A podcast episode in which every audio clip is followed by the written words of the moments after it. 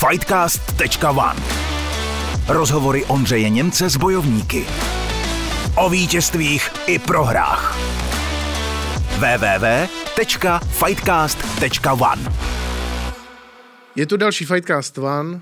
Dnešním hostem byl Martin Karajvanov, eh, trenér Jiřího Procházky a sám bývalý zápasník v thajském boxu. A právě o tomto bojovém umění jsme si povídali o tom, proč má Martin stále radši eh, tento thajský, dá se říci, národní sport, než MMA, v němž jeho svěřenec Jiří Procházka se stal eh, největším, nejúspěšnějším eh, zápasníkem světa. A možná s tím by každý nesouhlasil, ale právě v našem rozhovoru se dozvíte, proč tomu tak je. Zároveň byla řeč o nových trendech v poslední době. Došlo i na Clash of the Stars, co si o tom Martin Karajvanov myslí. A zajímavé také bylo, když vyprávěl o tom, jak se změnila role trenéra. Jaké trenéry zažíval on, jak byli přísní a jak on už by si to nemohl na své svěřence dovolit. Myslím si, že ten rozhovor dává i zajímavý vhled do té trojice Eh, Jiří Procházka a trenéři Martin Karajvanov a Jaroslav Hovězák. Dozvíte se, proč, jak oni si říkají, eh, živý organismus, eh, tak proč tak dobře funguje, kdy to bylo nejtěžší a kdy se spolu třeba nejvíc zasmáli. Náš rozhovor zkrátka má několik, myslím si, silných bodů a témat a stojí za to. Fightcast. Ahoj Martine. Ahoj. Uh, vítám tě ve Fightcastu. Jsem rád, že jsi přišel v dobré náladě. Jo, jo, jo. Cesta byla sice zhorší, ale, ale nálada dobrá. A mám hned na začátek takovou záludnou otázku. Je Jiří Procházka nejlepší bojovník na světě? V současné chvíli ano. Jednoznačně získal titul, UFC a UFC je považováno za nejlepší ligu světa, tím pádem musí být nejlepší bojovník světa. Mm-hmm, tak dobře, tak to je fajn, že to tak, uh, že to tak vidíš. Je to a... trošku ostře řečený, ale prostě je to jednoduchá matematika, že Pak se můžeme bavit, že co kdyby, aby a, a kdyby náhodou tam ten a onen, ale prostě tam ten onen taky má možnost uh, se podílet nebo vstoupit do UFC a, a vyšplhat se na vrchol. Mm. Jiří tam je a, a za nás to je měřítko. Ale Jiří vždycky říká, že uh, chce být opravdu nejlepším bojovníkem uh, na světě a mám za to, že to myslí tak, že samozřejmě nějak, nějaká žena kráska může vyhrát Miss Universe, mm. ale nemusí to být nejkrásnější žena planety. Rozumím, jo, už vím, kam měříš. A určitě na tom pracujeme, aby, aby a i on sám, aby tím bojovníkem nejlepším byl a minimálně třeba aspoň sám v sobě. Mm-hmm. Ty trénuješ eh, Jiřího hlavně postoj a je to eh, z toho důvodu, že sám máš nejradši tajský box. Ano, tak s tajským boxem jsem jako s bojovým sportem začínal a prostě to to zaroste pod kůži a, a je to životní styl a není to jenom sport, je to prostě styl a tam je všechno. Tak, ale nicméně popularita teď fandí hlavně MMA. Ano, to je to tak, MMA je, eh, má obrovský boom a to nejen díky UFC, u nás eh, mimo jiné díky OKTAGONu. A samozřejmě eh, vstupují další organizace do hry, takže MMA zažívá obrovský boom a, a teď jsme se o tom někdy bavili, že kluci, kteří nechtějí vstoupit do MMA, tak uh, nemají tolik příležitostí, nejsou tolik vidět a nemají tolik zápasů, jak eh, MMAkáři. MMAkáři mají teď strašně moc možností právě a, a i, i ty samotné organizace makají na, na promu a na to, aby ty kluci byli vidět. A ty tajci jsou tak trošičku v pozadí, ale ten sport je prostě brutální, ten tajský box a, a ty kluci se tam okopávají a štípou úplně neskutečně, dostávají za to deset, desetinový odměny, co MMAkáři. Hmm. a uh, ještě nejsou vidět, jo, takže tam v podstatě tam musí, tam je hloubka obrovská tady v tom, v tom tajském. jsme zastánci MMA říkají, a mezi ně vlastně patří i e, Jirka Procházka, protože říká, že jedině MMA dává tu možnost opravdu popasovat se ve všech možných stylech. Tak mi jenom řekni, proč podle tebe ale je ten no, pro tebe e, hlavní sport a nejlepší ten tajský box? Co má to jiného, co tě tak u něj drží? Je to uh, asi, protože ten uh, Thai box je, je to tajský národní sport, Tajsko mi přirostlo k srdci a je tam zatím jako něco víc, takový jako duchovno a tradice a takový, máš tam už jenom před zápasem tančí ty zápasníci Vajkru, hmm. což je určitě nějaký respekt a vzdání holdu trenérům, rodičům, gymu a, a to třeba v MMA není, že? MMA je, profesionální MMA je sportovní show business. Jo, když to tajský box je, je sport, dokážu to takhle nazvat, a kor v Tajsku. Jo, tam opravdu ty tradice a všechno je, je dodržovaný a vem si, že tam máš eh, jenom v Bangkoku máš několik stadionů a máš tam třeba na Lumpíny středa, pátek, sobota, pravidelně zápasy, kde je 15 zápasů třeba za večer a je tam furt plno na tom hmm. stadionu. Jo, a vem si, že u nás by měly být ligy středa, pátek, sobota. Jo, to prostě nemáme tolik kapacitu. A v Tajsku je to národní sport a je to spojený s buddhismem, je to spojený s nějakou tradicí, s nějakým respektem. Tím nechci říct, že to chybí v MMA, respekt, to, to určitě je, ale to MMA je spíš víc do show businessu, než, eh, než jakoby eh, Thai box jako sport takový. Já rozumím, že ty tradice a ta obliba tam jsou, ale chápu, že to tohle znamená pro ty Thajce ale v tom hmm. případě narodil jsi se snad nějak jako ne, ne, ne. tajskou genetikou. Vůbec, ale postupně, tak si vem vlastně, že my jsme začínali eh, ten sport, eh, začal to tady někde s nulovou vědomostí, eh, s něco akorát z kazet obkoukaný, hmm. z VHS kazet, že jo, což dneska už nikdo neví, co znamená.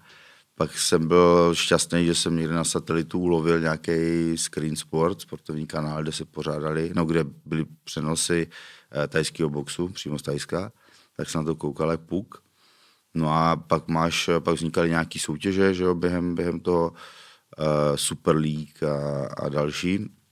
No ale uh, tím chci říct, že my jsme neměli uh, tolik možností zápasit, a vlastně vyvíjeli jsme se v nějakém prostředí, kdy uh, to nebylo jak dneska, že přijít na trénink a hele, a dneska tohle, dneska radši to nejezdí a tak, ne, vůbec tam vlastně nikdo nemazlil.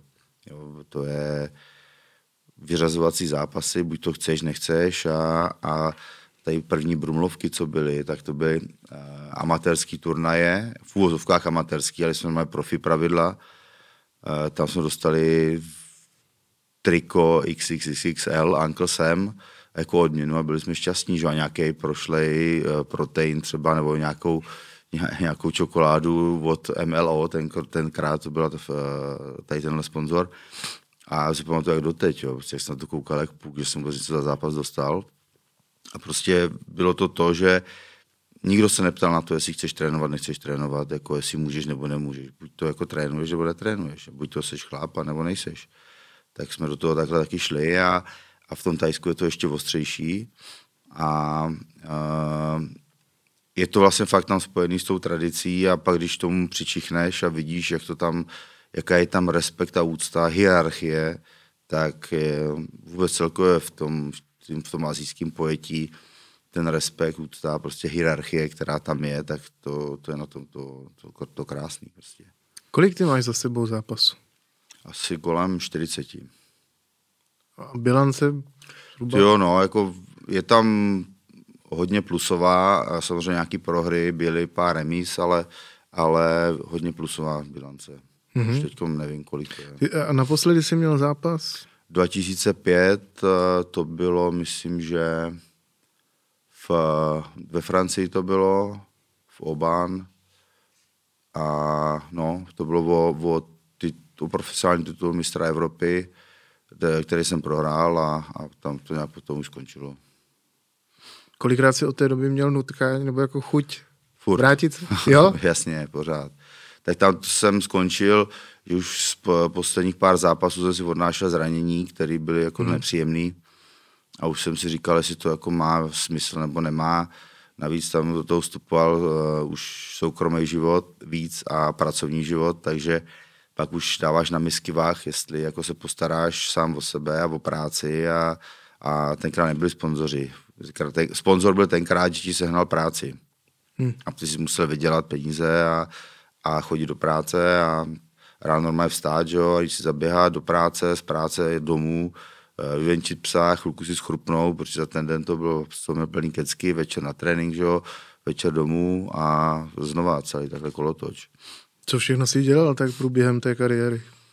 Tak vlastně já jsem dokončil školu a, a to bylo v 90. letech, otec začal podnikat, tak uh, jsem uh, zaujmul jedno místo v jeho firmě a pak se otevírala pobočka v Praze. A na jaké pozici, jestli můžeš? A to bylo nějaký, tenkrát se mu říkalo marketing mm-hmm. a s, s marketingem jako současným to bylo vzdálený, ale, ale říkalo se tomu tak, takže mm-hmm. Uh, víceméně všechno. No a po příchodu do Prahy vlastně, tak jsem uh, přešel vlastně Petrovi Macháčkovi, tady jsem zůstal asi 8 let, 7. No a pak vlastně našel, došel uh, takový životní rozdíl, rozdělovní křižovatka a přestěhoval jsem zpátky do Brna. Tam jsem si otevřel jeden obchod s oblečením, jsem začal podnikat v tu dobu a z toho souběžně s tím jsem otevřel gym. Fightcast. Vím, že jsi už v jiných rozhovorech mluvil právě o tom, jaký je rozdíl mezi tím, jak eh, se nahlíží na trenéra teď a za tvých dob. Že teď mnohdy se ptají na to, jestli jsi takový druhý táta a tak. Za tebe, že to vůbec taková otázka moc nebyla. Přibliž nám to, jaké to bylo, jaký byli tví trenéři a jak to fungovalo.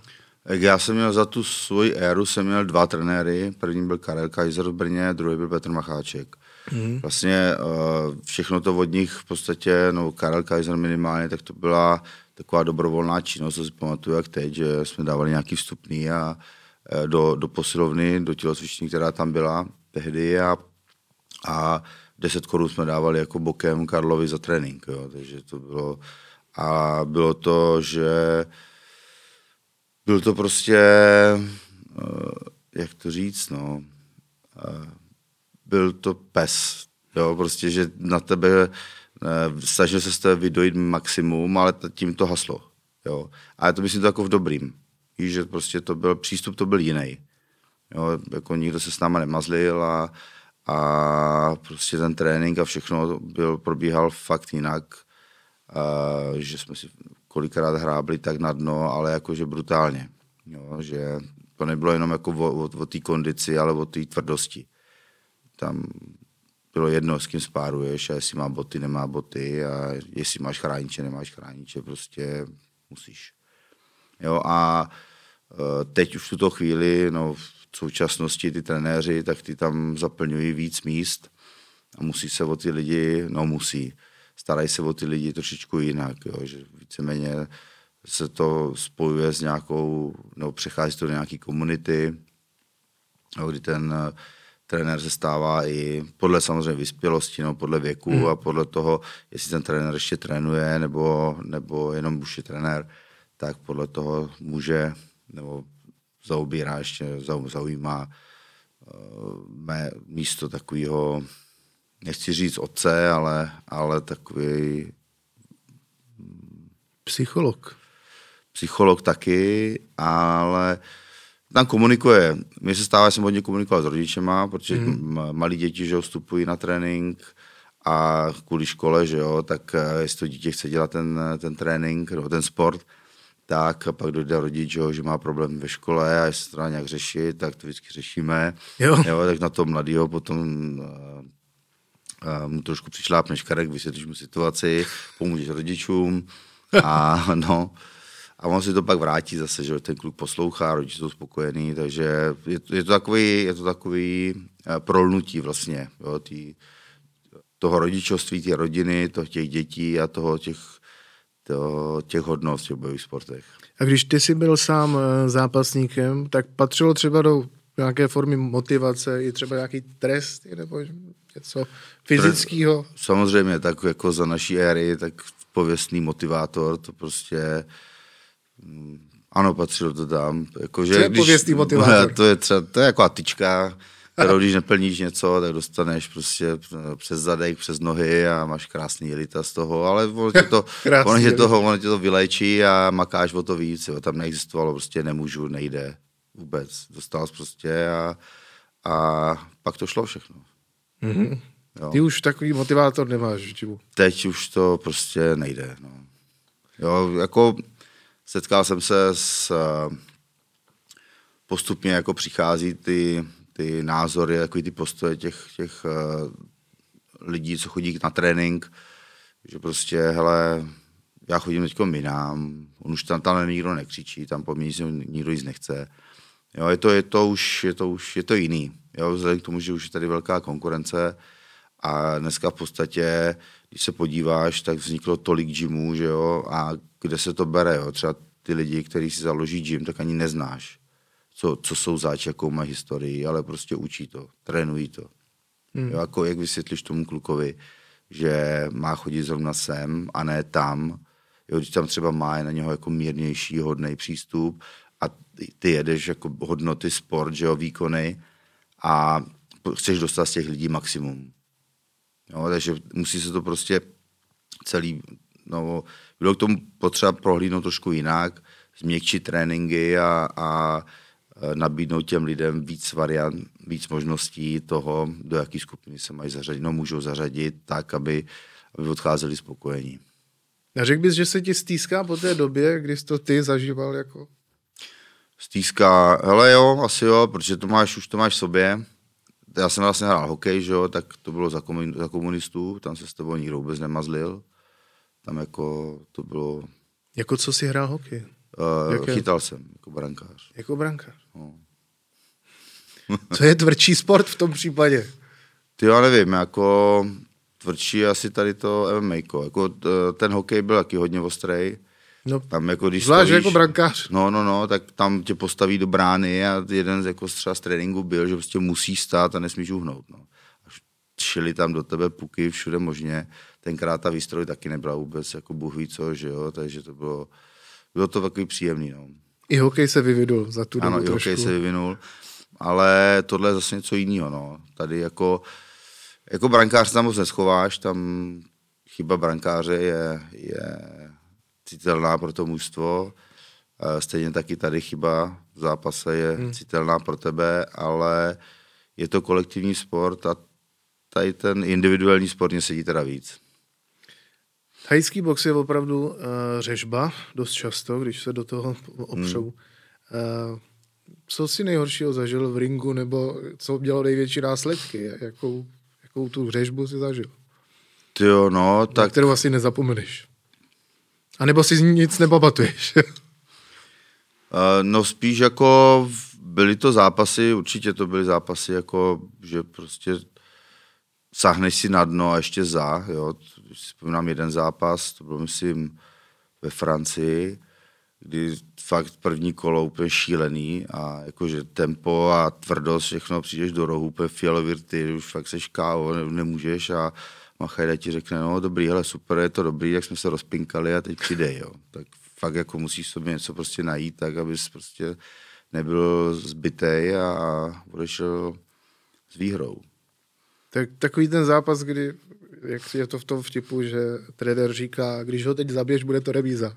Ano, něco, to ne, to jako bylo to, to bylo vyrovnaný, jo. člověk se drží všechno, a, ale uh, fakt si hrám než první kolo na dno a ono přechod vlastně z toho rozcvičování v té šatně, potom k tomu, jak čekáš na zápas, teď to samozřejmě ještě se to prodlouží, to čekání, že tam jsou nějaké ceremonie a ptákoviny a teď tam jdeš do toho zápasu. Počkej, před chvilkou si říkal, jaká je to krásná tradice, a teď ceremonie Ne, ne, myslím jako uh, ohledně gala večerách, jo, jo, že třeba uh, řeknu ti, půjdeš a pak ti řeknou, hele, ještě 10 minut přestávka, protože tam je nějaký rozhovor teďkom.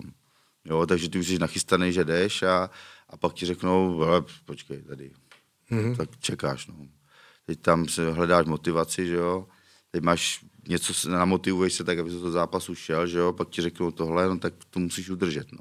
Někdy hmm. se stalo, že prostě do zápasu jdeš úplně jako, že to je jedno, no, že jako stojíš a to, co si vlastně dělám. No a no, tak to bylo s Albertem Krausem, tohle se stalo zrovna. To, to je bylo, známé jméno, hodně. No, že to byl zápas, na který jsem se fakt těšil, trénoval jsem a prostě uh, v nějakým nedopatřením jsem zůstal vžetně sám, že jo, a prostě bez rukavic, bez ničeho a najednou prostě přiběhnou a hele, už máš nástupovku ti hrajou, tak ty rychle v rukavice to, ty tam jdeš a prostě Kraus není žádný žádný Bčko, že jo, tak úplně tady se to nepovedlo, no, v tomhle případě, ale, ale věřím tomu, že zlepší eh, připravenosti před tím zápasem by to, by to dopadlo jinak, no. Hmm. Že tam cesta byla. A jaký byl výsledek? Jo, prohrál jsem tam, myslím, ve Na třetí... body? Ne, ne, ne, na body ne. Tam to bylo pro, na více počítání. Aha. Myslím, tři počítání v jednom kole, myslím, ve třetím kole to asi bylo tak nějak.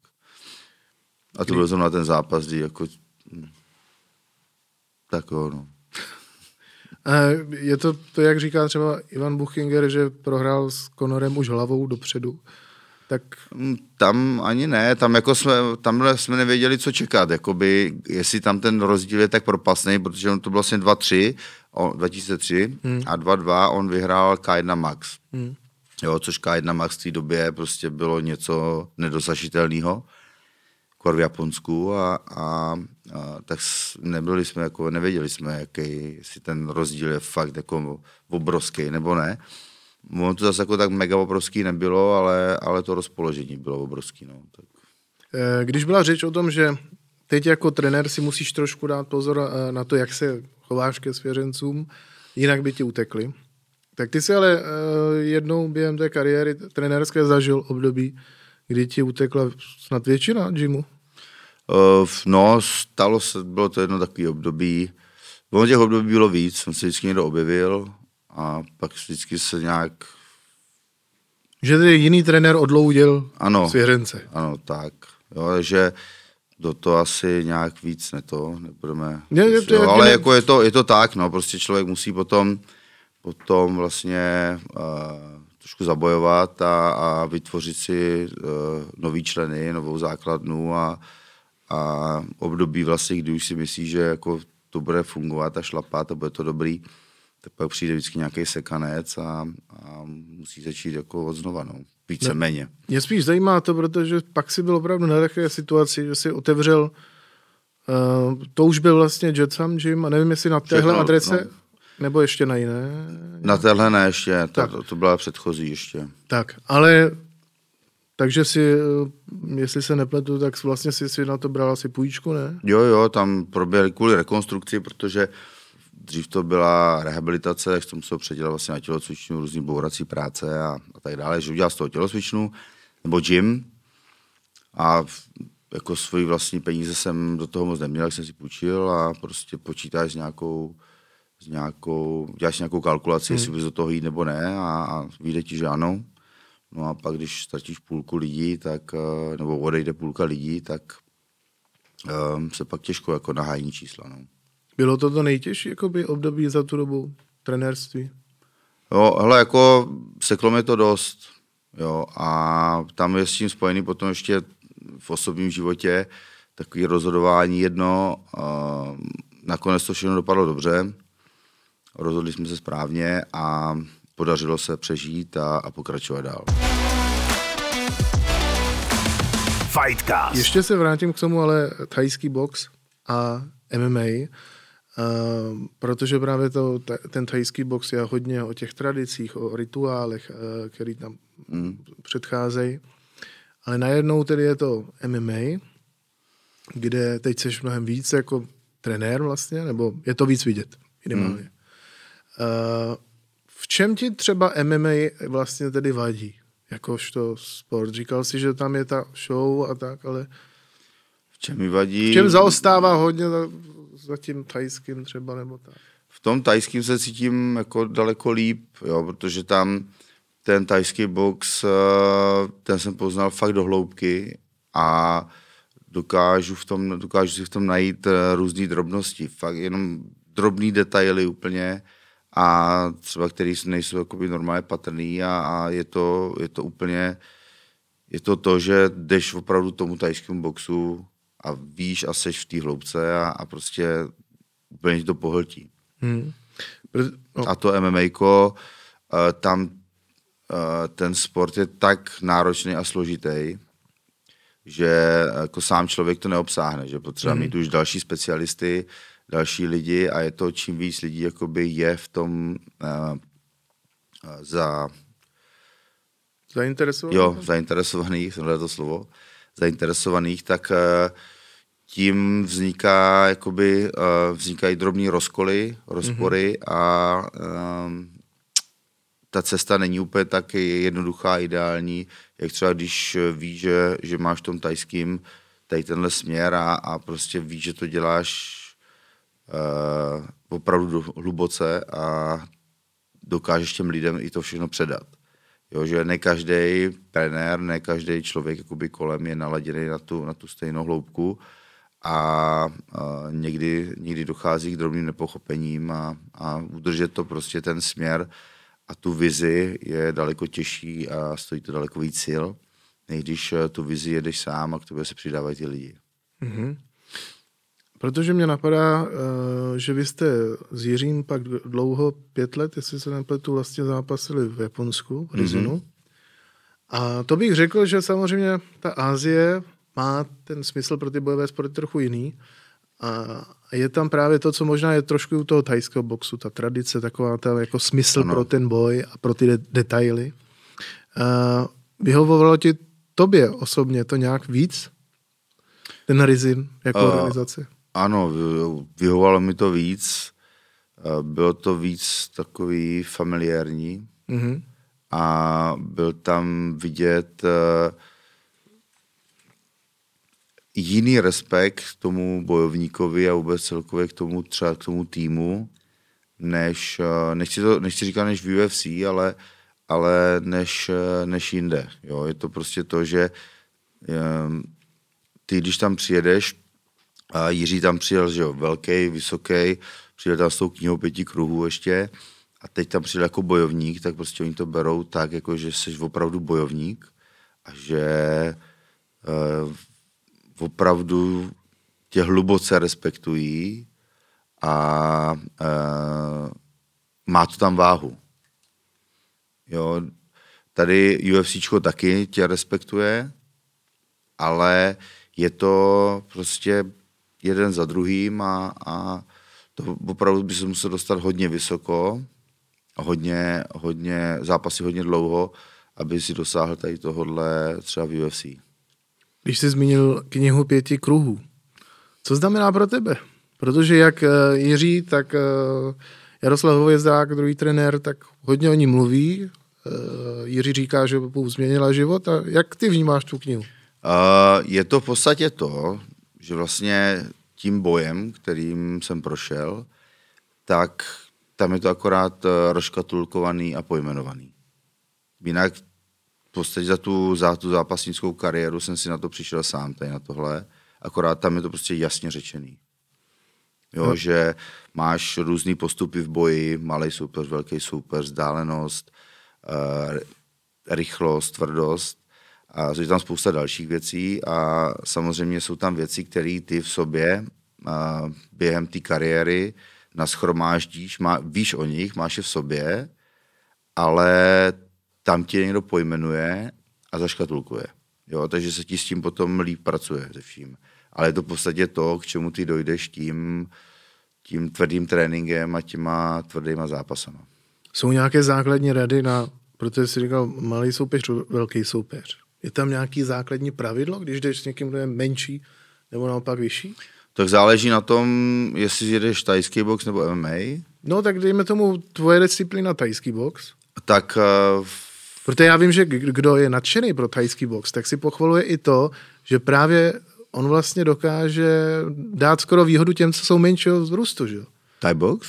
No, thajský no, box. Někdo no. mi říkal, že právě tím, že jako oni jsou malý vzrůstem, tak si vymysleli proto tenhle ten skvělý jako způsob boje, mm. že jim dává možnost se bránit i vyšším nebo větším soupeřům. Jo, ale to dává možnost tomu soupeř, bránit se proti vyšším soupeřům, no. když ten soupeř ten tajský box neumí. No já tak, ale... Jo, ale určitě, když je vyšší soupeř proti menšímu, tak je to hodně o vzdálenosti a uh, o uh, rychlosti reakcí a uh, všechno je to o tom, v podstatě začíná to tím, kdo dokáže uh, diktovat tempo a kdo dokáže diktovat prostor a kdo dokáže uh, tomu soupeři vnutit svůj styl a svůj rytmus. A potom samozřejmě, kdo dokáže využívat uh, svých předností, buď to vzdálenosti, nebo rychlosti, anebo síly a toho druhého, aby, to, aby mu to znemožnil a zároveň využil své přednosti. Mm-hmm. Jo, že jsou takové jako šachy a teď ty zjišťuješ, eh, jak vlastně na tom ten soupeř je a jestli se nechá vnutit nebo nenechá ten svůj styl, nebo ten, ten můj styl a jestli se dokáže on přizpůsobit nebo nedokáže a prostě ty musíš být natolik univerzální, že ti třeba nestačí umět jenom boxovat, ale musíš umět prostě všechno a použít ten správný styl eh, ten správný okamžik na toho, na toho soupeře. Jo? Mm-hmm. A to bylo dobré to vidět. Vlastně já jsem po skončení kariéry dělal rozhodčího, protože to hodně bavilo, ringovýho. A tam vidíš potom různý zápasy, jak uh, ty kluci uh, v těch zápasech jsou buď to jako narostlí, anebo jsou jako uh, se svouknou. Jo? Že jeden začíná nebo když je vyrovnaný zápas, tak jsou na tom oba stejně. Mm. Teď u jednoho uvidí, že třeba se něco stane, jakože něco mu nevíde, blbě se ko, blbě kopne, nebo dá na jeho slabost a teď najednou vidí, jak ten druhý úplně naroste a prostě i kdyby nemohl, tak tam vyškrábne ze sebe takovou švestku, že, nebo takový jako tu, tu kondici a sílu, že prostě je schopný toho druhého převálcovat. Uh, ještě mi napadá, když si právě takovým vyznavačem toho tajského boxu. A Jiří uh, Procházka začínal tajským boxem. Hmm. Měl jsi mu třeba tendence, když přišel s tím, že eh, chce MMA, měl si tendence mu to rozblouvat? Uh, no, jako, dívej, tenkrát jsem to bral jinak, protože uh, ono to jako trenérství není jenom o tom, že se potkáš na tréninku, řekneš jim, tady si udělejte 300 kopů, mm. vysprchuj se a jdeme domů a odvezeš je na zápas. Tam je to o tom, že s nima děláš, uh, dopoledne jim držíš lapy, takže když máš odlapovat uh, tři, čtyři zápasníky denně, pětkrát tři minuty, ostrý tempo a ty nemůžeš nic, že jo, to je akorát jenom, že držíš tempo, oni do tebe kopou, mlátí, pak přijde další, kope mlátí a pak tam ten chce ještě tohle a tohle tak eh, je to to, že v tom zápasníkovi zůstal kus tebe. Hmm. A teď ten kus tebe odchází někam jinam. Tam jako byla výhoda, že jsme měli MMA a že on přešel vlastně akorát jenom do vedlejšího sálu. Jo, že se že nezměnil tělocvičnu. Hmm. Ale i tak, když víš prostě, co všechno s ním zažil, jezdíš na, na amatérský turnaje, kde vlastně tam to je zadarmo, že jo. Tam jedeš, a máš těch turnajů, máš každý měsíc byl jeden. Jedeš, platíš benzín, to, platíš členské příspěvky, jedeš tam, seš jim v rohu, jedeš s nima od začátku, úplně od nuly, jo, vstekáš se, jsi spokojený, předvedou výkon, brečí ti v autě, tak prostě tam v tom zápasníkovi zůstane kus tebe a, a on potom já chci dělat MMA. Tak nejdřív jako ti pro, prolítne hlavou, co všechno s tomu obětoval a a co všechno jako ukrojil ze sebe a dal mu. No ale pak si řekneš vlastně, teď OK, tak je to jeho život, tak buďme rádi, že bude spokojený, bude makat a, a dokáže něco v tom jiném sportu. Ono se tam z toho tolik nezměnilo. Jo. Potom stejně jsme spolu trénovali, ty lapy stejně pořád probíhaly, ale ten prvotní, prvotní dojem a ten prvotní pocit je, že prostě odchází kus tebe. Jako to, takže tě to bylo líto? Uh, jako ta první chvíle, ano. První chvíle mě byla, lí, byla líto, protože Jiří měl předpoklady na to. On zápasil hmm. jako 8 dvojků, byl vysoký, jo, takže tam na ten tajský box byl agresivní, dynamický a tvrdý. Takže tam jako předpoklad byl, že by mohl být dobrý. ale rozhodl se tady pro tohle, ale OK.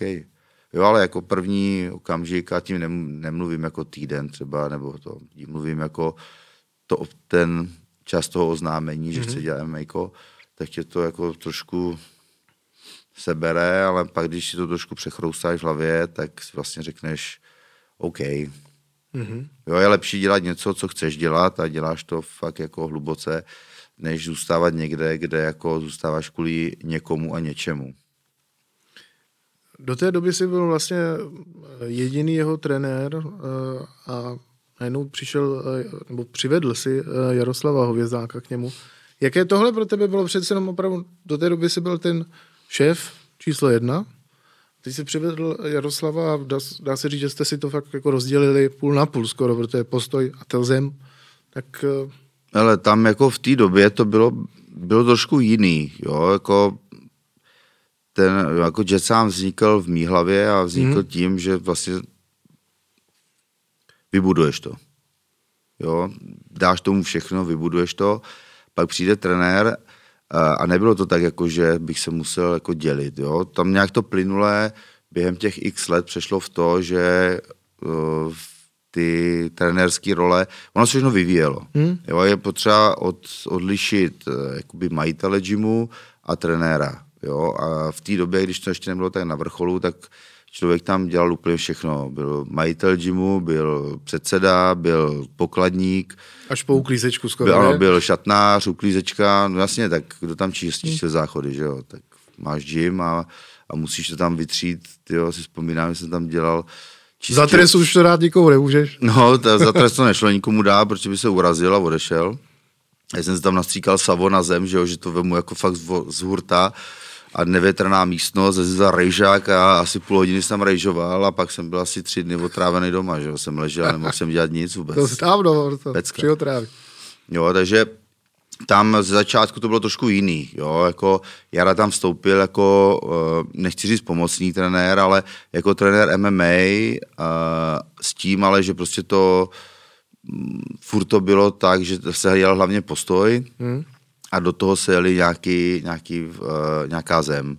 Jo, ale postupně, jak to zůstalo, dost, získávalo na popularitě a jak se to vyvíjelo a jak uh, vlastně se začínají oddělovat jednotlivý, jednotlivý role a funkce, tak pak se začíná vyvažovat všechno a, a začíná to být, ty úrovně se začínají srovnávat prostě.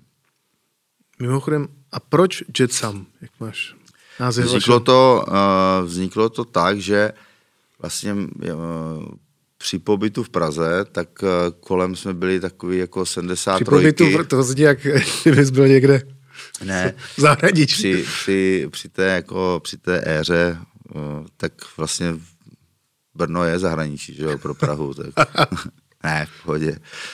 Uh, když já jsem přebýval v Praze a, a no, žil v Praze a, a trénoval jsem tady, tak bylo, jsem byl jako partička, a ta, ten ročník 73 tam byl jako takový pohodový a silně obsazený, takže uh, tam vzniklo jako hromadu, mám ještě někde doma papír pracovních názvů mm-hmm.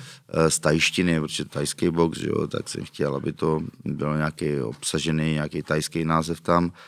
A ve finále jako 7-3, tak Jet je tajský 7 a sám mm-hmm. je mhm. tajský 3. Aha. takže sedm tři dohromady a vznikl Jet sám. Jo, takhle. Takže je to jako v podstatě takhle, takhle vymyšlený. Slovně číslovka. Ano, slovně číslovka, přesně. Uh, teď koukám na to logo, tam je tu trojku vidím. Sedmičku. To, to je, no, vlastně je tam taky sedmička. To je nový ano. logo a mm, nechali jsme si ho jakoby udělat. Eh, je to taková maskovaná 7 trojka. Ano, ano, Má už. to právě vyvolávat to, jako proč ta trojka, a ono to je, to je 7 trojka. No. Fightcast. Když jsme mluvili o tom Japonsku, kam jste jezdili hmm. na zápasy eh, na Rizin, eh, Jaký máš s tím zpětý třeba zážitky, emoce, protože vím, že jste tam třeba docela zajímavě slavili Silvestry a tak. Jo, jo, Silvestry to, to je kapitola sama pro sebe, to, tak byl silvestrovský turnaj, že 31.12. byl vždycky Rizin, tradičně podle Prideu, no a skončilo to pozdě v noci a, a vlastně s tý sajtami potom na hotel, tak trvá cesta hodinu a půl, autobusem jsme jezdili vždycky, tak hodinu a půl jdeš v autobusu a teď se díváš, že tam ti odbíjí půlnoc, tak jsme v autobuse si prostě připíjeli jednou s Pítrem Ercem, jednou s Fedorem, tak když jsme jeli autobusem, tak jsme slavili Silvestra. Fedor. No, no, no, v autobuse, takže jako, hele, zážitky dobrý. Na druhou stranu, ale vám to vlastně ničilo svátky, že jo, těch pět let.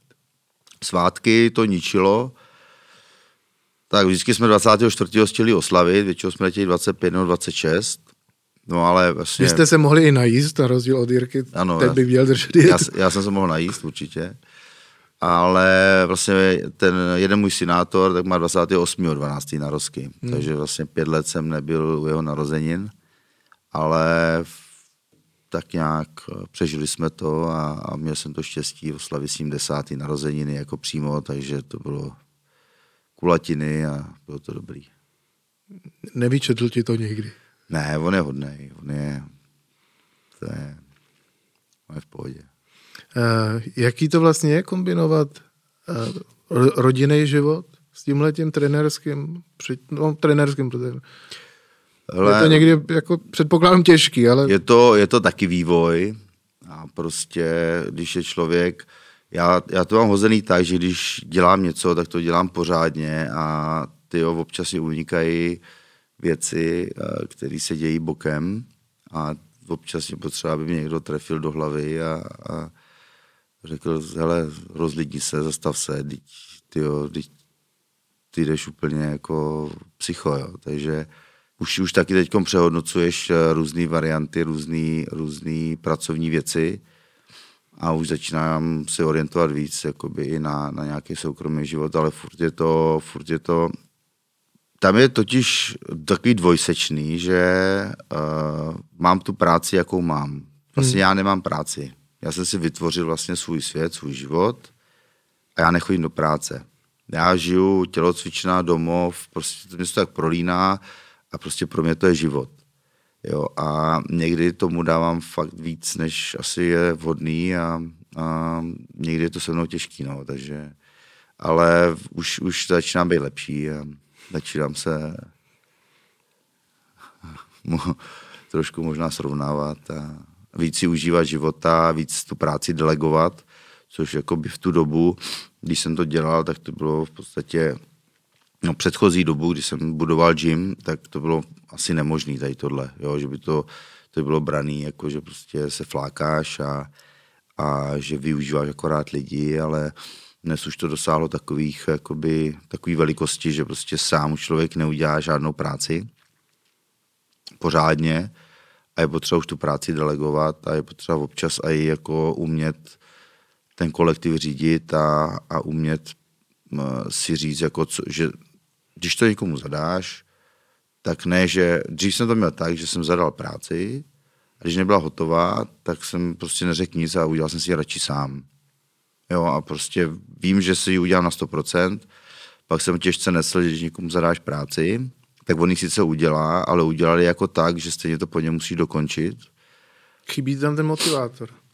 Chybí motivátor a chybí takový osobní jakoby, uh, zájem o to, jo. ale teď už to začíná být ustálený a, a už jsem si aj taky trošku uh, v té hlavě to srovnal a, a prostě když zadáš někomu práci, tak uh, neočekáváš, že to splní na 120% jak ty, ale prostě zadáš tu práci tak, že počítáš s tím, že to bude třeba na 80 a je to furt dobrý, jo, že než aby to udělal na půl, jo, dáš někomu třeba vyčistit nebo utřít záchody, tak on utře zem, ale zapomene na, na pisoáry. Jo. Takhle prostě to dřív třeba bylo jo, a fungovalo, ale Delegování má i své nevýhody, na druhou stranu je to aspoň, eh, že se člověk vyvaruje tomu, že by se z toho zbláznil. Ne? No to jo, no, to už jsem se fakt jednou málem z toho zbláznil a úplně si pamatuju stav, kdy tyjo, buduješ tělocvičnu, letíš z Japonska a přiletíš a za týden máš eh, na Bobby Gala večer. Zorganiz- jako, mm, tě čeká jako zorganizovat, až je trenérsky. A taky nevím, jak jsem dával tady tyhle věci, tyjo, že vlastně sám uděláš Bobby centrum. Eh, Jak to máš, eh, co se týká dětí v tom, že když bych tě chtěl následovat, eh, dítě v tvé kariéře, tak bys to rozmlouval, nebo bys byl rád?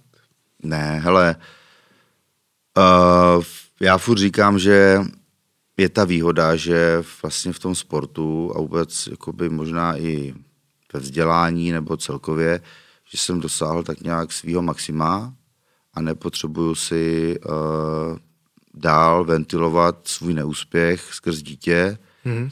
a vlastně nějak ho tam uh, tlačit do toho, aby, abych já si splnil svůj sen. Nechám spíš teď, uh, teď navíc teď je taková těžká doba, že jo, všude bavíme se o tom právě s klukama, co, co chodí na tréninky, že oni mají zhruba stejný starý eh, dětská, s okolností chodí do stejné základky a, a že tak se bavili o nějakým, tyjo, počkej, co to bylo, jo, teď je nějaký moderní nákup, prodej bot, že máš nějaký aukce. A on říká, tyjo, u vás taky, že to je prostě jak přes kopírák, jako, že vždycky něco na té základce vylítne a všichni chtějí být, mě fotografovat, pak všichni stříhat videa, pak všichni něco. Nedávno byla doma otevřená taková debata ohledně financí a ohledně, ohledně práce. No a tak tyjo, ty zatím jako zkreslený představy úplně, jako, že tiskárna na peníze a ležet doma a kupat si jenom boty a nákup prodej a dělat nějaký videa akorát, a, ale víš, jakože um, úplně jako teďkom tlačit do těch děcek, že musí za každou cenu následovat moje kroky, to vůbec. Mm-hmm. Nebo spíš, já jsem rád, že, že uh, jsou osobnosti, že to nejsou uh, takový jako bázlivci v rohu, ale že, mm. že je to osobnost a pro mě je uh, důležitější, aby ten senátor prostě, nebo ty děcka kolem měli uh, rozhled, přehled, cestovalost a znali jazyk. Mm. Zbytek si vygooglí, anebo taková tu obecnou obecnou inteligenci nebo obecnou, obecní znalosti, jako dějepis, bitva na Bílý hoře a tak, to už si prostě můžou potom v rámci nějakých eh, vlastních uh, zájmů dostudovat, ale, ale uh, tu osobnost, která, kterou si musíš budovat a, a vůbec celkově cestovalost a jazyk, prostě to nedostaneš jen tak. Hmm. Co ti dalo nebo dává Eh, to otcovství do trenérství a naopak. Trenérství do otcovství, jestli ti to nějak něco dalo navzájem. Ano, dalo. Jo, dřív vlastně, tak víš co, dřív, dřív, když jako nebyly dětská, tak fakt eh, se to sekalo, jakože ty on byla jenom černá, bílá, neexistovalo nic mezi. Teď s tím otcovstvím a, a rodičovstvím, tak prostě hledáš, hledáš, snažíš se najít nějaké cesty a varianty, Občas někdy musí říct ne, tak to prostě nebude, bude to takhle, ale většinou eh, je dobrý eh, přijmout názor toho druhého, protože i, a tím vlastně rozvíjíš ty jeho osobnost. Jo, a přijmout názor toho, toho dítěte, a no dítěte, že jo, ten, tomu jednomu je 15, druhému 12 a mám ještě doma další dvě, tomu je 10 a, a tý holce je 13 tak to prostě taková směska, prostě taková smečka a je potřeba přijmout ty názory, protože kolikrát jako zíráš, co z nich vypadne, jako, jako silnýho, jo? Mm. Že, že to má hlavu a patu a že si řekneš, ty jo, ten pohled je v podstatě správný. Tak tě to přivede, ovlivní tě to to, že i v tom gymu začneš třeba těm lidem víc naslouchat a uh, že je začneš brát trošku jinak. Jo, samozřejmě, furt to zápasník, tak potřebuje ten bič a tu motivaci, ale v některých věcech potřeba ustoupit a pohlídnout na to trošku z odstupu a nadhledu, protože ten kluk to vidí, musí přijmout to, to vidí jinak. Jo, že pro tebe je šestka, devítka, pro mě je to šestka. Takže ten kluk to může taky vidět jinak. A kolikrát jsem v mu narazil na to, že na ty, na ty domněnky, že si vlastně, když ti něco řekne, tak ti to pojmeš nějak, ale ten kluk to potom myslel úplně jinak třeba. Jo, takže i to, i to mi to dalo a, a takový jako celkově zůstat nad věcí s odstupem a, a vychladnout a nestartovat na první dobrou. Eh, když mluvíme o tom, jak děti hodně jdou podle trendů, který zrovna teď jsou, tak velký trend v bojových sportech je teď Clash of the Stars. Co ty na to? Teď ta změna toho výrazu byla zajímavá. Hele, uh, jako... Protože děti to mají se, rády. jo, uh, Nevím, jestli tvoje, ale... tak já začnu trošku ze široka. Já mám rád přehled, rozhled. Mhm. Mm-hmm. Jo, sledu uh, veškerý třeba hodně na Twitteru, veškerý trendy, ať už prostě populární nebo nepopulární uh, a sestavuje si z toho nějaký prostě střed. Jo, takže i tohle jsem v první fázi prostě uh, jako špatně se to kouše, tady tohle. Ale řekli si OK, tak seženu si nějaké informace. Tak to začneš číst, začneš se na to dívat jinak, začneš vnímat, jako proč tomu tak je a tyjo, já jsem na to nepřišel, proč tomu tak je prostě. Všichni znají, všichni znají Grznára, ty, ty mladí, ty malí kluci znají Grznára, jako MMA zápasník, tyjo. Říkají si, co? Jako tohle?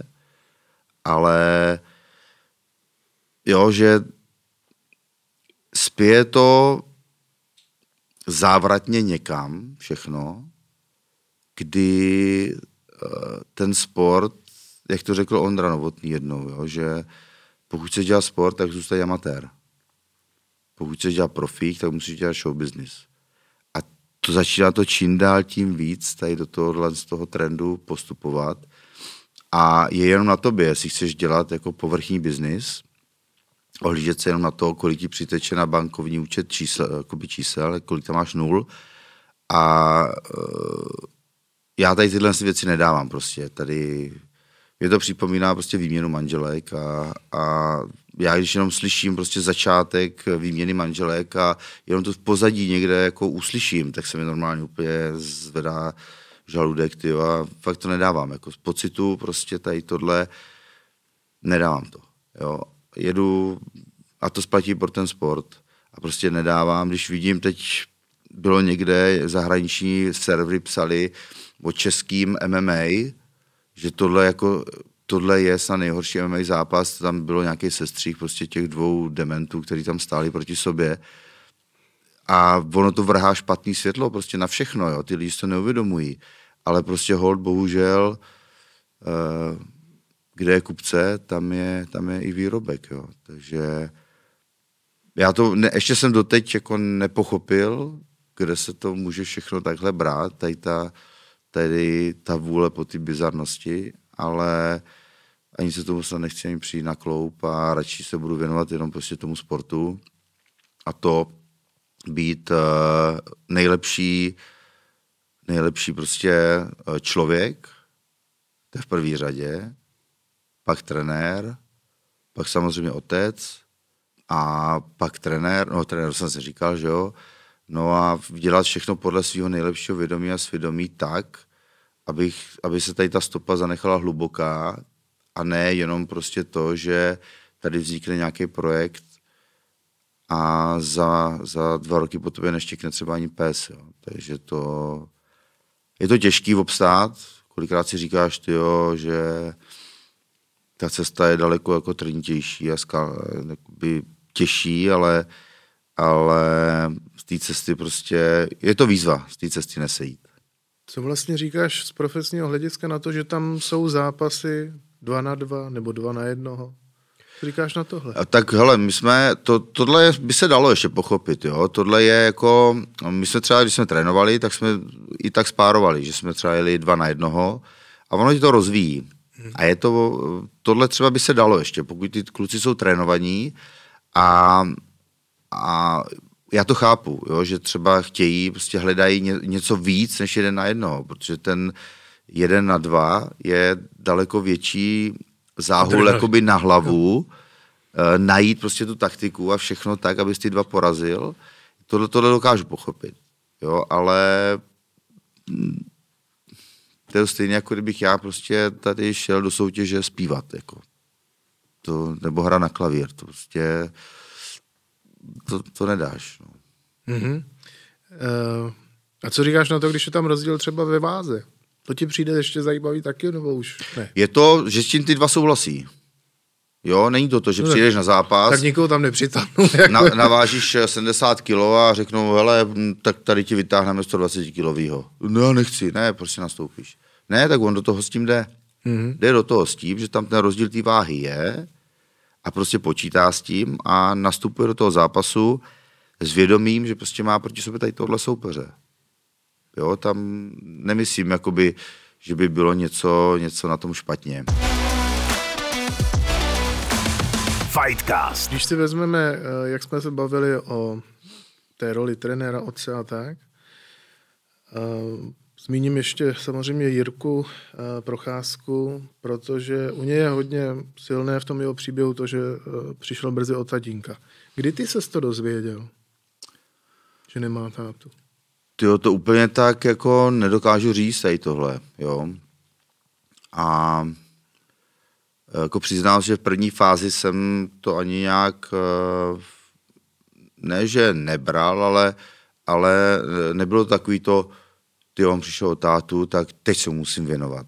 Jo, prostě to, to tak nebylo, to prostě postupně to nějak tak přešlo, tady v ten vztah, mm-hmm. jo, a konkrétně i vlastně uh, s Jarou, tak uh, víc jsme se začali jemu věnovat a uh, má tam jakoby velký podíl na tom Jara, jo, protože on je vlastně, je, má vlastně jenom Jiřího, no blbý říkat jenom Jiřího, ale jako svěřence, no. věnuje se mu prostě jakoby uh, hodně. jeho, no. Jo, a já mám trošku jiný, jakoby, uh, trošku jinou pozici, protože na, na mě tam závislých víc lidí, tak nemám úplně takový časový prostor se tomu, uh, tomu Jiřímu uh, i v těchto věcech věnovat, ale samozřejmě cítím, že, že uh, něco tam je a že můžu jakoby přispět i jemu uh, k tomu, aby, no nechci říkat jak, ale prostě, um, že i já můžu jako v tomhle, v tomhle pomoct a přispět. On dává na vaše rady, to vím, jako, že to zmiňuje, že se s váma radí a tak. Hmm. Uh, za tu dobu, za ta leta, co takhle jste, v téhle trojici říká, to je často živý organismus hmm. a jak vy do zdraví funguje to, eh, tak jak neúspěchy, tak velké úspěchy lidi nějak eh, stmelí nebo víc spojí, mají k sobě blíž. Jak bys to teď popsal vy, jak to vlastně máte, jak vnímáš ty Jirku jako svého svěřence? Uh, ty no tak cesta, cesta to byla kolotoč prostě, jo, nebo jak horská dráha, jo, to bylo samozřejmě, že uh, od 23 do 30, co mu teď je, tak prostě tam proběhl, proběhly veletoče a od, eh, tyjo, já chci v obrovský, potom tyjo, jedu do Alp na 8 dní bez jídla a já nevím všechno, tak prostě se to ustálilo teď na nějakých uh, už mm, nebo na, na nějaký rovině, mm-hmm. která vypadá trošku stabilně a, a vypadá to, že je to, hele, je to pořád lepší a lepší. Jo, celkově prostě, jak spolu zažívám veškeré věci, jak, jak musíme spolu řešit spoustu věcí, třeba i nepříjemných, tak uh, se to dostává jakoby do roviny, co ty málo, málo kdy zažiješ, no. Málo kde.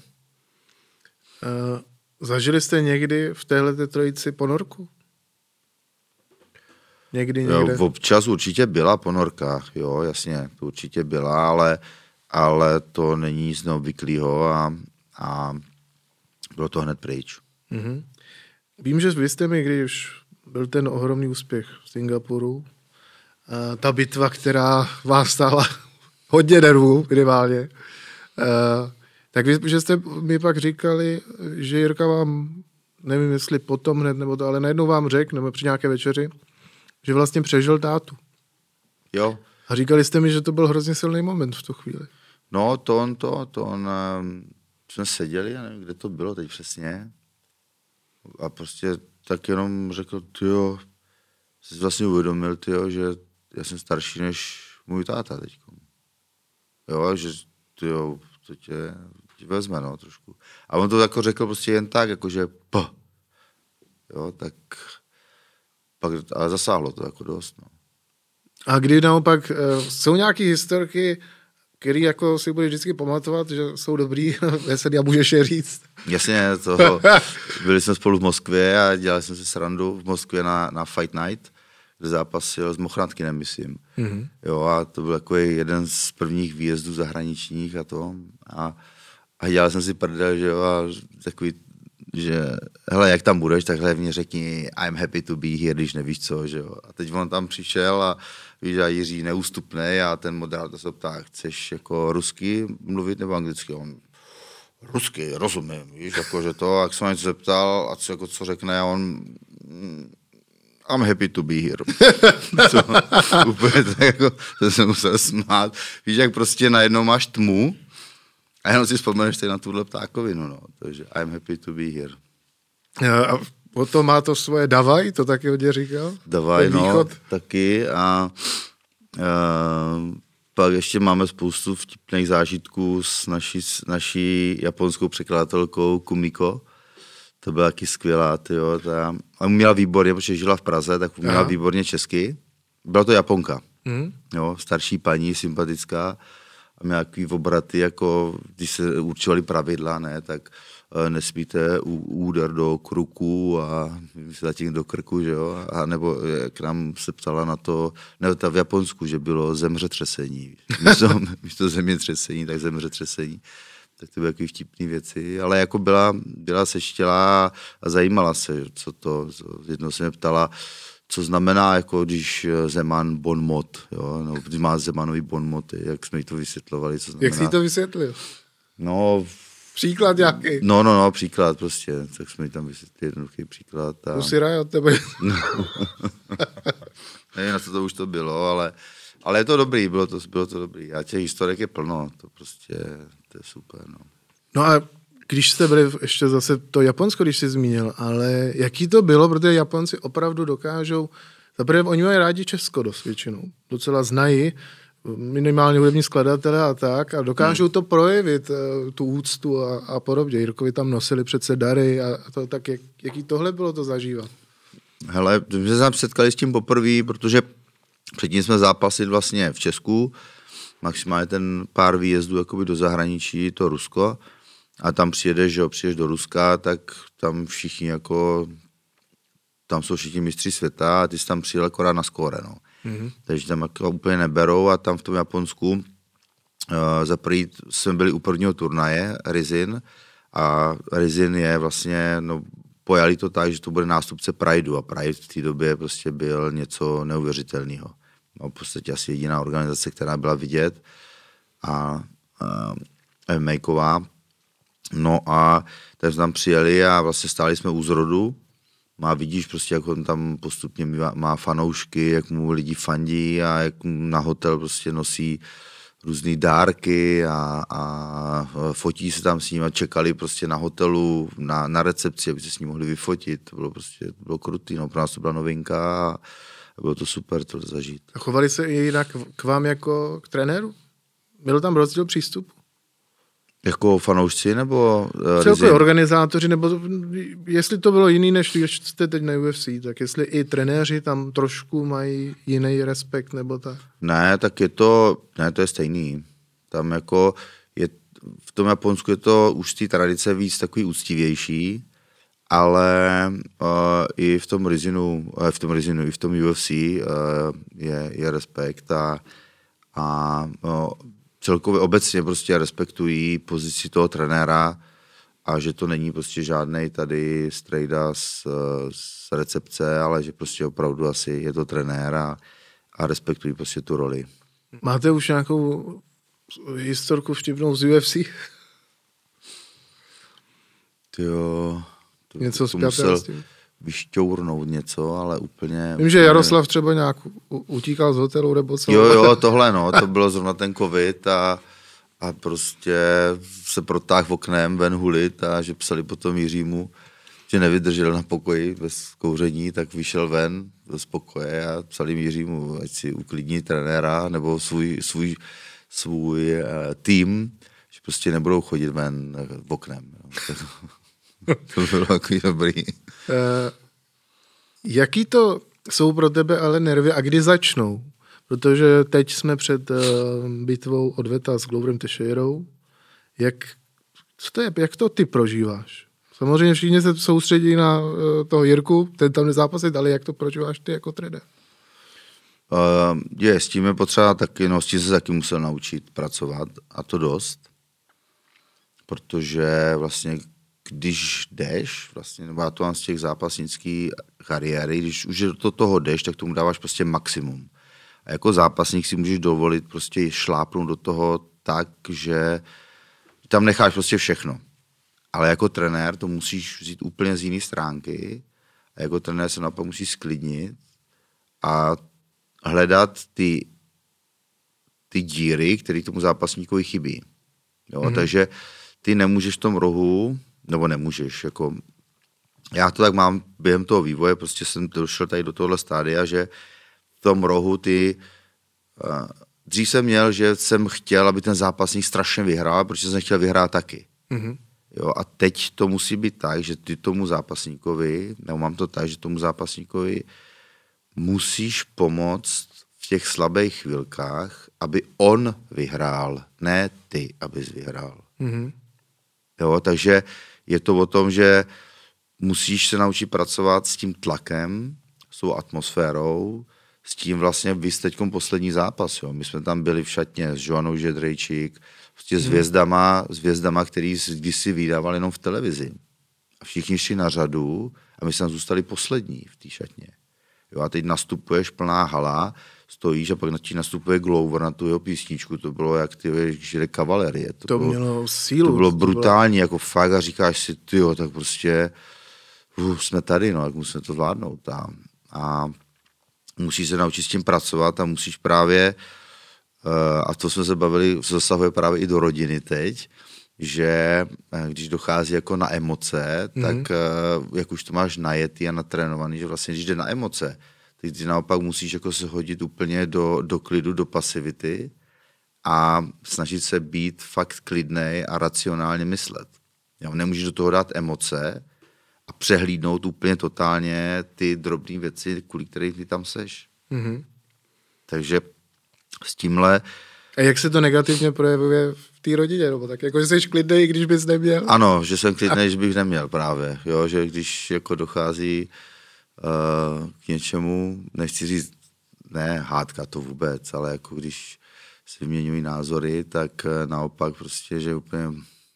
Dokážeš zachovat ten... Ano. Jo, a je to, je to jenom tím, že prostě se naučíš jako automaticky pracovat s těma emocema, stejně jak trénuješ kondici, stejně jak trénuješ mentální přípravu, tak i ten coach se učí té mentální přípravě.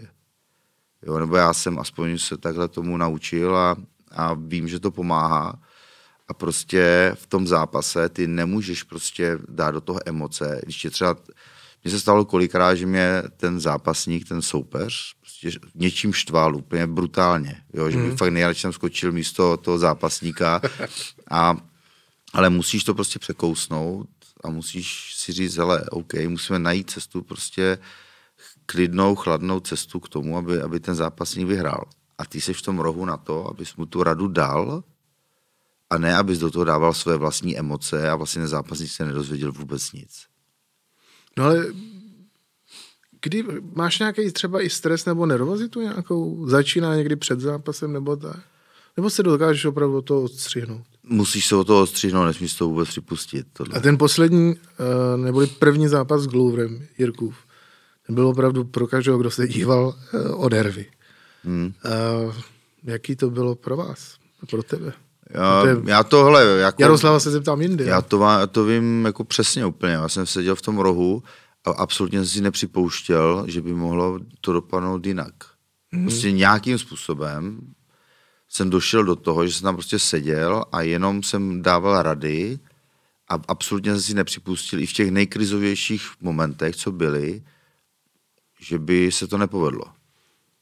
Jo, nebylo to to, že tam rveš vlasy a propadneš panice a, a třikrát se máš zastaví srdce, prostě ne, tam to nějak prostě plynulo a věděl jsem a byl jsem si nejistý, ale zachoval jsem ten takový klid a prostě víš, že to dopadne dobře.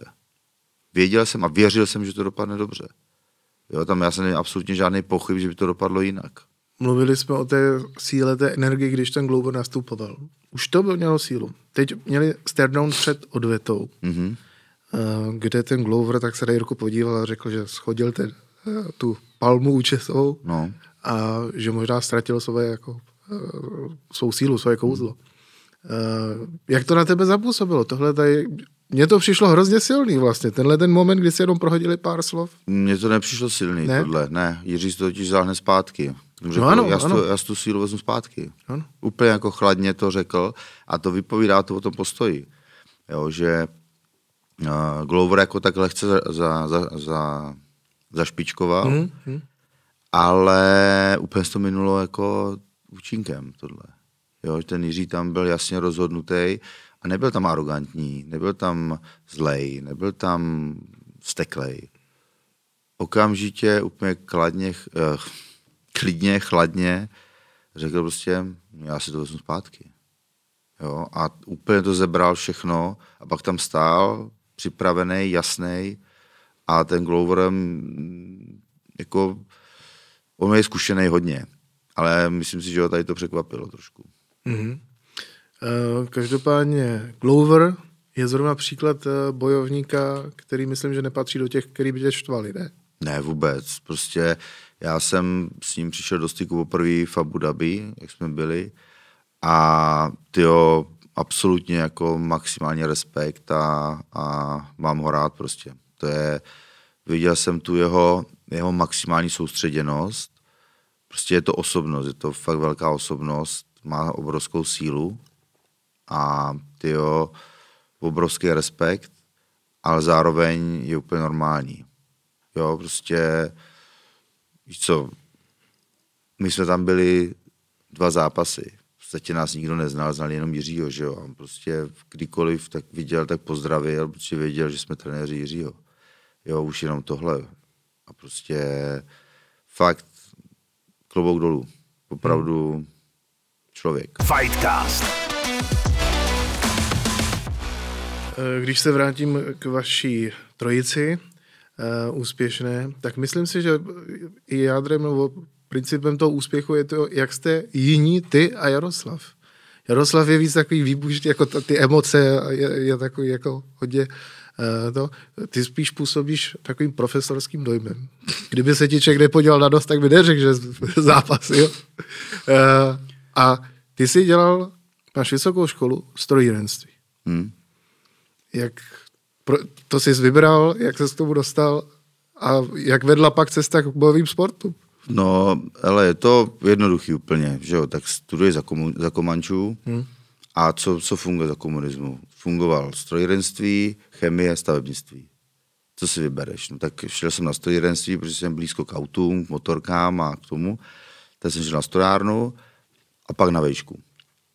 A vejška, tak asi auta, no. Tak jsem šel na auta a tak jsem si udělal vejšku a v té době prostě eh, dělala Škoda nějaký nábory a tak dále, hmm. že jo, prostě rekruty, ale v té době otec už podnikal, tak tam ten cíl byl jasný, že jít vlastně do toho soukromého sektoru, do toho podnikání. Bojové sporty, já když jsem hrál hokej a i když jsem byl brankář, tak jsem se chtěl furt rvát. Jo, a furt sleduješ, byly videokazety, že jo, tak furt sleduješ eh, Jean-Claude Van Damme a, a různý prostě tady ty American Ninja a to, prostě furt sleduješ a furt jsem chtěl jako něco dělat, tady takovýho. No a až potom jednou došlo na lámání chleba, skončil jsem s hokejem a začal jsem dělat z hodou okolností právě tajský box, který byl nový v Brně a úplně náhodou prostě jsem začal dělat, takže a chytlo mě to a už to nepustilo. No.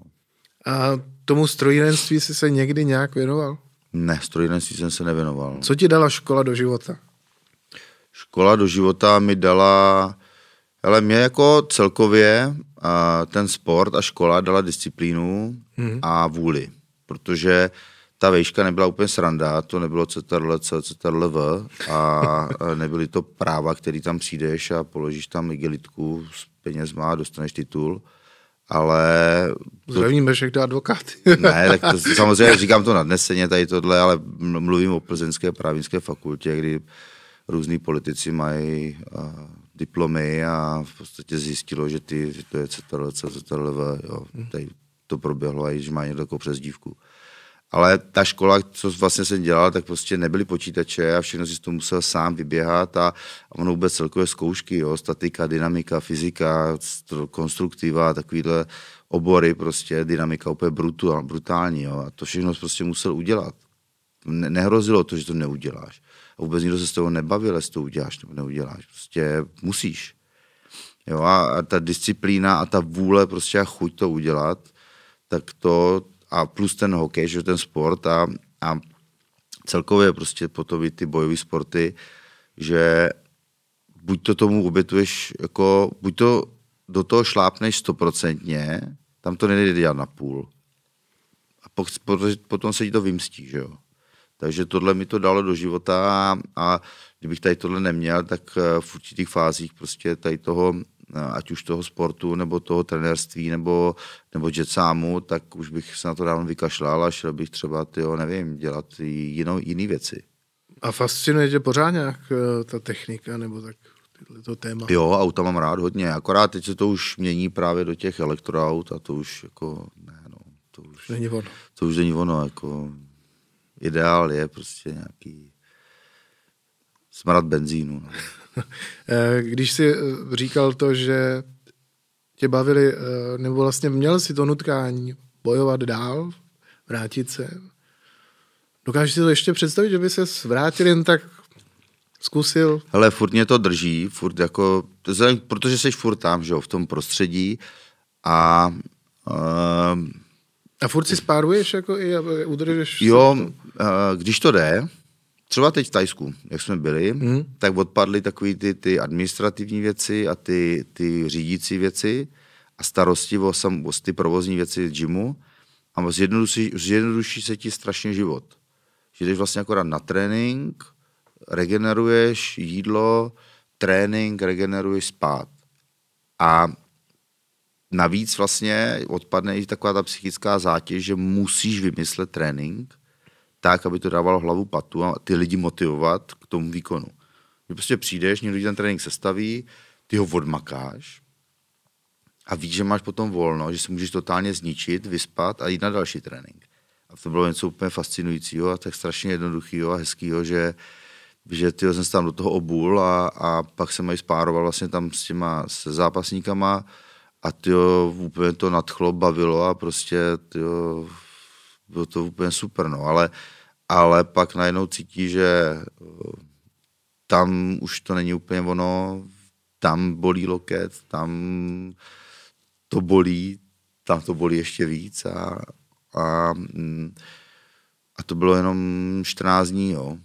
Takže nevím, jestli bych úplně teďkom tomto věku a v tom v té pauze dlouhé, která byla mezi jakoby tím uh, top sport, sportovním výkonem a tady teď, si bych vůbec dokázal jako to naskočit a, a spíš by to tam bylo o tom, že jako hlava chce, hmm. hlava furt vidí, hlava chce, ale tělo nestíhá. Takže ale opravdu je možné, že by ten, te, ten poslední uh, zápas teprve byl. Ano, dejme tomu. Můžeme to tak jako... Tak ti něco dohodneme třeba v kleši. Ty jo. ne, fakt ne. Zviděl jsi to tajsko poslední dotaz. Uh, ty jsi jednou říkal, že ideální představa jako budoucnosti pro tebe by byla žít na půl tady a na půl v Thajsku. Hmm. Je to tak? Jo. A co na to rodina? Na, naprosto souhlasí.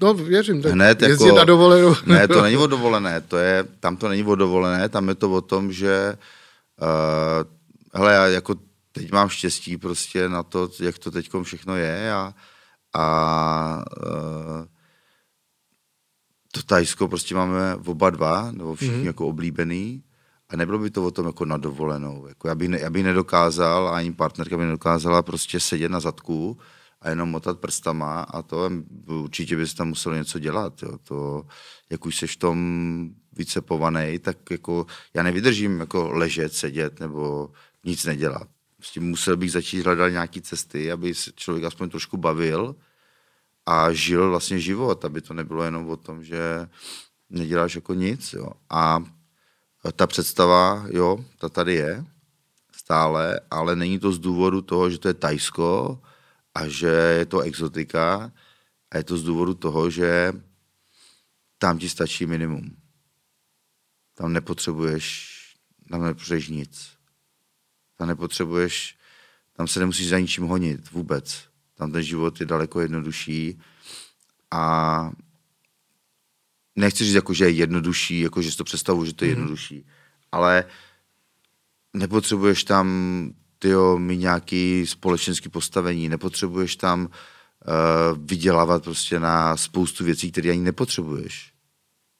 Tam přijedeš, máš skútr, pantofle, trenky, triko a vůbec nic neřešíš. Neřešíš, co máš za oblečení, neřešíš, co máš za auto, neřešíš, co máš za barák. Prostě tam žiješ.